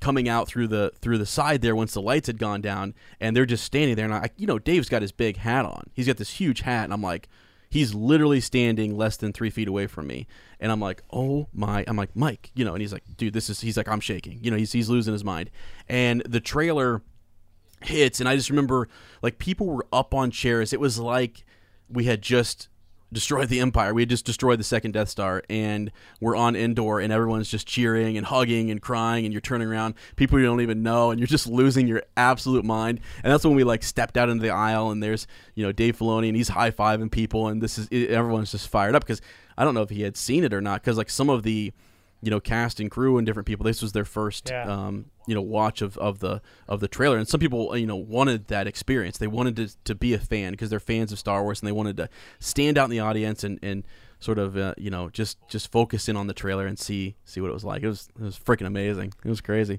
Well, you saw. You said you saw the movie um, more than Force Yeah, more than 10. More than ten. yeah Uh, you've Yeah. lost count of so many. But so what was it? yeah So you, know, let's just give ahead to that movie because the the movie comes out and obviously there's a Yep. great the great fan divide. But that's you. Yeah. You you went in and you're like, this is awesome. What, what do you know? What it was about it that that really drew you towards it? Well, uh, so for me, I, I remember going into it, and I was talking to my buddy Matt um, about what I needed from the movie. And, you know, one of the questions answered about Rey's parentage. I was hoping to get some stuff on who left Rey on Jakku. But ultimately, and- it's, it's, Matt's weird. He like read the spoilers beforehand and kind of knew what was happening because he couldn't watch it opening night with us, and so he wanted to kind of know what was happening. So going into it, I was like, "Do not tell me any of the spoilers." He said, "Can I tell you one thing?" I was like, "No, you cannot." And he was like, "No, no, no, not a spoiler." He's like, "I'm just going to tell you that one thing will happen in this movie." And it's the one thing that will make it for you, and you will be satisfied. It will satisfy everything else, and you will go back and try to justify why this movie's amazing because one, because one thing will happen. And I was like, really? And he hadn't even seen it yet. And what it what it is, it ends up being it's it's the it's the force projection. It's Luke levitating. It's it's that shot back to him, and he knew he knew that that I I kept saying leading into that movie. I was like, I need if there's one thing I need, I need an epic Master Skywalker moment. Give me that moment where he's just a boss because I was one of those people who felt like in The Force Awakens when the lightsaber, you know, in Rey summoning the lightsaber, I'm like that should I was like this is a great spot for Luke to step in and just, you know, take the saber and he's there to save the day. And you're like, "What? He came out of nowhere." You know, that's what I was thinking was going to happen and I I was disappointed it didn't happen. So I was like, "I need a moment now like that." And so I got that moment and it was it was epic. I mean, even you know the the force projection lightsaber battle the whole thing. I just thought his whole him showing up and and talking to uh, leia and that whole piece the the little wink to c3po going out there. Now later on i went back and looked at some of it and i was just sort of like okay there's a couple issues with with that whole thing. Like like if he's out there running distraction like maybe he should have told somebody that you know hey i'm gonna distract a little bit here for for you guys to you know get out of here. But then also you want the legend of luke skywalker to be told. And so you need witnesses to kind of see him go out here and do what he did and and to, and to keep them at bay. And so and, and really even when those kids at the end of the story are talking about luke skywalker coming out and, and facing down kylo ren it's sort of the end of all of that isn't really known because they leave. They don't really get to see the, um, you know, Kylo, you know, stab him in the chest or run him through or whatever. You don't get to see that whole interaction. You just heard from some resistance members that Luke Skywalker showed up and and was defending them against the the first order enough that they could he made a sacrifice to where they could they could leave. Now, Rey and Leia kind of know because they can sense that he had this peaceful exit, uh, becoming one with the Force. So yeah, for me, I don't know, that was I needed my Luke Skywalker moment, and I really I wish I would have gotten more moments. I wish it would have been uh, more, but I needed one moment. Rian Johnson gave me one moment, and so I was like, okay, this is this is cool. This is pretty sick. Um, and and here's the here's one of the things I because in going back and watching it, it's like the whole force connection thing. Um, like like Ben or I'm sorry, Kylo kind of thinks when he first sees Rey and they're they're they're connected, it's like he's not sure if it's a force projection or if it's a connection. He doesn't know. He's like, "Are you really here? Can you see my you know surroundings?" And then he says something like, "The force of this would kill you." You Yeah. know, like like the, you're Yeah. you know you're not doing this, and so the force of it would would would kill you. So who's doing that? So to me, like for Luke to force project himself there, uh, it took a master to to do that. It took master power and skill to do something like that, and it, it so much so that um, some would say it killed a master. I like to believe that Luke just sort of said um, he gets back up on the stone and says, "All right, well." You know, I, I I don't know that that whole bit is sort of like I don't know that it killed him, but it's like it, it drains him and he just becomes one with the force. I don't know. It's there's there's still some things I, I do struggle with a little bit in it, but it had that moment for me. And then the Praetorian Guard scene is is fantastic too. I thought that was that was epic. So yeah, sort of the second half to that movie is is really what I liked, I guess.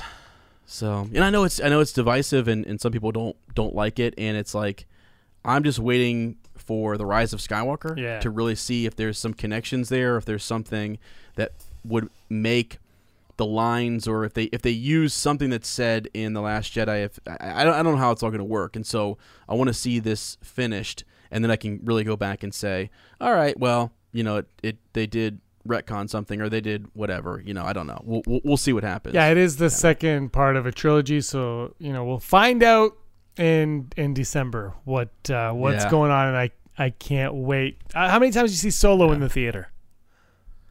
Uh, solo, I did hmm, three, four times maybe. Um, and and I really enjoyed it actually. I, I didn't not enjoy it. So um, my buddy Matt, it's actually one of his favorites, and my buddy Tom, he he really enjoyed it as well. I think Mike really liked it. It's just.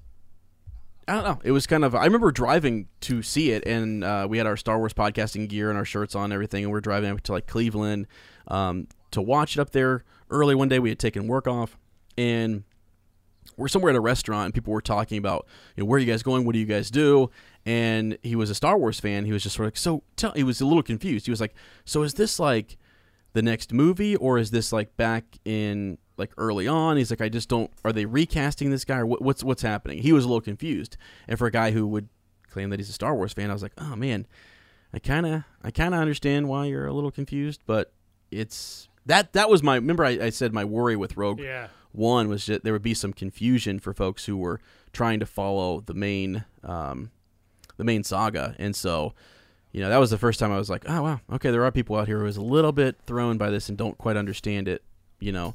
Um, who were, who were thinking was isn't this the next movie you know people like my dad who, who was really not into it was sort of like so this is the next one right so you know we're gonna get more about luke and Rey i'm like no they're not in this one this is this is back in you know before episode four and he's like what's what was episode four again you know so Yeah. that's that's where I still love it, and I think it's it's it's cool for your your you know deep and sweaty Star Wars fans. But uh, it was a good movie. I thought it was an all around fun movie. It was something you'd, you'd watch on a Sunday and say, yeah, this is fun. Yeah, I think the the, So- the one issue I think with Solo is that it wasn't the event film that Star Wars typically is. It's not like we all have to go and see Solo and see what's up. It's like it felt more like, and I've said this before, a Disney Plus sh- uh, show movie, something on that. Yeah, I Yeah. felt like like your books. It this would have been a great book. Like that's how I felt, and that and I love Solo. I love that movie. It's one of my favorites. But Yeah. but it doesn't have it doesn't have that impact of the saga films going with it or the rogue one because rogue one was the very first of these standalones so it didn't have that going for it Yeah. either and then you know the marketing and then the backlash and there's there's a lot Oh, going yeah. on with that all right before we Right. wrap up i just got to know because i was not there just give me your feelings your your whole Yeah. story about Star Wars Celebration Chicago, which I heard was actually the worst celebration of all time. I heard that there was nothing good that happened and I didn't miss anything. yeah, and, and I, I, I mean, so okay, th- there were some grumblings. I mean, there were people who were um, just upset by whether it was the queuing system, and I, I, I kind of saw pros to that and cons, but I I, I was just joking around. I actually thought that was a great idea though to be like from yeah, no, no, no, se- no, seriously, it, it actually, I mean, yeah, there, there are there are really good pros to that. So, and there, it actually made things a little easier at times for us to get into panels we, we really wanted that we knew it, you know. Yeah. Um, so yeah, we didn't, we didn't have to we didn't have to go like think okay is there a line down there let's go check in we just we just knew hey we're in you know we Yeah. got uh, uh, so we yeah to spend more time on the floor doing things that you wanted so that was neat the um oh gosh what was the big uh oh yeah so, so yeah the the, the rise of skywalker trailer right uh didn't get into that panel um so i was a little bit sort of like uh, uh that, that kind of sucked but I guess was the poster leaked or something. There was like And a so they- mock poster. No one knows what it is still. Oh, I mean, by the time this goes Yeah. up, maybe it'll have been answered. But no, I think that was like a Walmart box bin, box bin or whatever. Okay, because you know people were hoping for like a big poster. I don't know. People felt a little underwhelmed, I think, by that panel, and that was some of the vibe I was getting. Although, like I, the, I think what they're going for is you don't need anything else. Like when the title hits, the Rise of Skywalker, I'm, I'm like, okay, like every single person is walking around like, what does that mean? And you could walk past every little group of people that I walked past because I was on the main uh, floor there watching it from the live stream stage, and uh, I just watched it by myself. Um, you know, Mike was up front with his girlfriend, and my buddy uh, David was over in the actual panel with uh, with Lindsay, uh, our friend Lindsay Gadati from Clashing Sabers, and they're front row. I was like, actually, I'm on the main, I'm on the, I'm watching it from the streaming stage, and I see them sitting like front row. I'm like, you, you've got to be, you have got to be kidding me. I'm like, this is ridiculous. So. And, and they had it. They said the atmosphere in there was was great. It was it was awesome. I think they were hoping for a poster afterwards and, and stuff like that. Something Yeah. exclusive because we got a lot of posters. We got stuff from um, Fallen uh, Fallen Jedi. We've got stuff for the Mandalorian. We got some cool you know uh, posters and merchandise and pins and stuff like that. And they didn't really get any of that for for the Rise of Skywalker. But I think they're just the timing of celebration. He was still they're they're still working on a lot of that sort you know that stuff and, and things. So just to get the title was huge because remember we used, we had the Last Jedi title beforehand of the, Force January, Awakens and yeah, yeah. So we had that stuff to kind of go off of. We had no idea what the what the daggone title was going to be. So the the title reveal in and of itself was fantastic. And then um, we set up shop, and I remember I got a chance to talk to Alex from Star Wars Explained. I, I saw him right afterwards and uh, walked over, and he's standing with his his wife Molly, and uh, I just walked over to him. I was like, so. You know, I got my Rebel Watch shirt on, and I'm, I'm, I'm talking. He sees me coming over, and it's, and uh, I just shook his hand, introduced myself, and I was like, I mean, am I the first person to ask you what your thoughts are? He's like, close. He's like, you're close. Like we got, they kind of just ran away from wherever they were at, and they, they were over in a corner getting ready to go do something else. And it was cool just to talk to him, and then talk to a couple other people about their their initial reactions and just like who's doing the rising. You know, like who is what is the Skywalker who's rising, or is there a group of Skywalkers rising, or what's going on? So that was really neat. And then I thought, actually, I thought the best part like like for me the, the the coolest thing to celebration and not just because I was in the panel was the Mandalorian. Like the Mandalorian stuff, I was so inspired to see Favreau and Filoni kind of like their friendship to learn about that and to learn about what's happening with that with that TV show and it that people are saying it feels like Star Wars like it really is going to uh, you know fit in well and it won't feel you know super different and it's this live action TV show the streaming service and so uh, we got a sick poster for it. We even got some behind the scenes stuff that was at, the time was exclusive uh, in the panel, which was neat. So they, they you know cell phones off that kind of thing was was really cool. And that made it feel like all right, cool. I'm glad we stood outside in the freezing. It was actually snowing at one point in in, in Chicago. Uh, so, but yeah, it was that, that was really cool. I mean, I had a good time. I I'm one of those. I, I couldn't spend enough time down, and I went to the podcasting stage, met some met some uh, podcasters, and that's something. When we go to Anaheim, I'd love to meet up with you guys and go down there and maybe um, just listen to some other podcast and get to meet some other people and really, you know, collaborate a little bit more. And if you guys get a chance to get on that stage, gosh dang it, I need I you know I need Rebel Scum on the podcasting stage over there talking Star Wars. So let's make that All happen, right, James. Lucasfilm, ReedPop, you get us on there. We'll do it. We'll do Right, it. yeah. oh, But no, that's So, it's definitely a goal for all of us. We'll have to meet up in Anaheim. I think I've got some ideas I want to run by you too for Anaheim. Okay. Uh, it's just gonna be a lot of fun. I can't wait. I can't wait uh, for the Heat in August of twenty Yeah. of twenty twenty, and, and only uh, only five more months until this until Skywalker rises. So. Yeah. So look Yep. out, that is coming. All right, Ezra, thanks for joining me on the Outlander Club. Before we go, though, let everybody know where they can follow you, find you, listen to you, and all that stuff. Yeah, absolutely. So you can um, Hyperspace Hangout is uh, we talked about at the top of the show, um, Star Wars podcast, where you can send us emails. You can send those to um, hyperspacehangout at gmail.com. We will read your email on the show. If you send us an audio clip, we'll play it on the show. Uh, we got some, some cool stuff uh, going up. We got some really neat collaborations. Uh, hopefully, we're gonna have James on soon, maybe later this summer. Uh, we can have Rebel Scum on and, and do a lot more uh, collaborations there. But yeah, you can find us on on Apple, Google Play, uh, Stitcher, the whole night. We're on Spotify. You know, wherever you can find a podcast, we are there. We just started our YouTube presence, so we're working on that. Um, you can follow us on Twitter at uh, HHL337. So we got the L337. Nice. You, can, you can find us there on Twitter. So Nice. All right, check out those uh, the podcast on the YouTube channel, guys. And Ezra, once again, thanks so much for joining me right here. yeah, absolutely. Thanks, man. Hope you enjoyed today's episode of the Outlander Club with Ezra Kirk. Thank you so much, Ezra, for joining me, even though you clearly are a bigger Star Trek fan than Star Wars. Just kidding! Of course, Ewoks rule!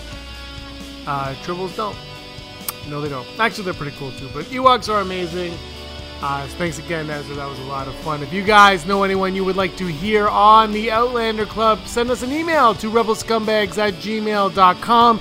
If you would like to support our little podcast over here, join our Patreon page, patreon.com slash rebelscumpodcast. Thanks so much for listening, everyone, and until next time, may the force of others be with you. Yippee!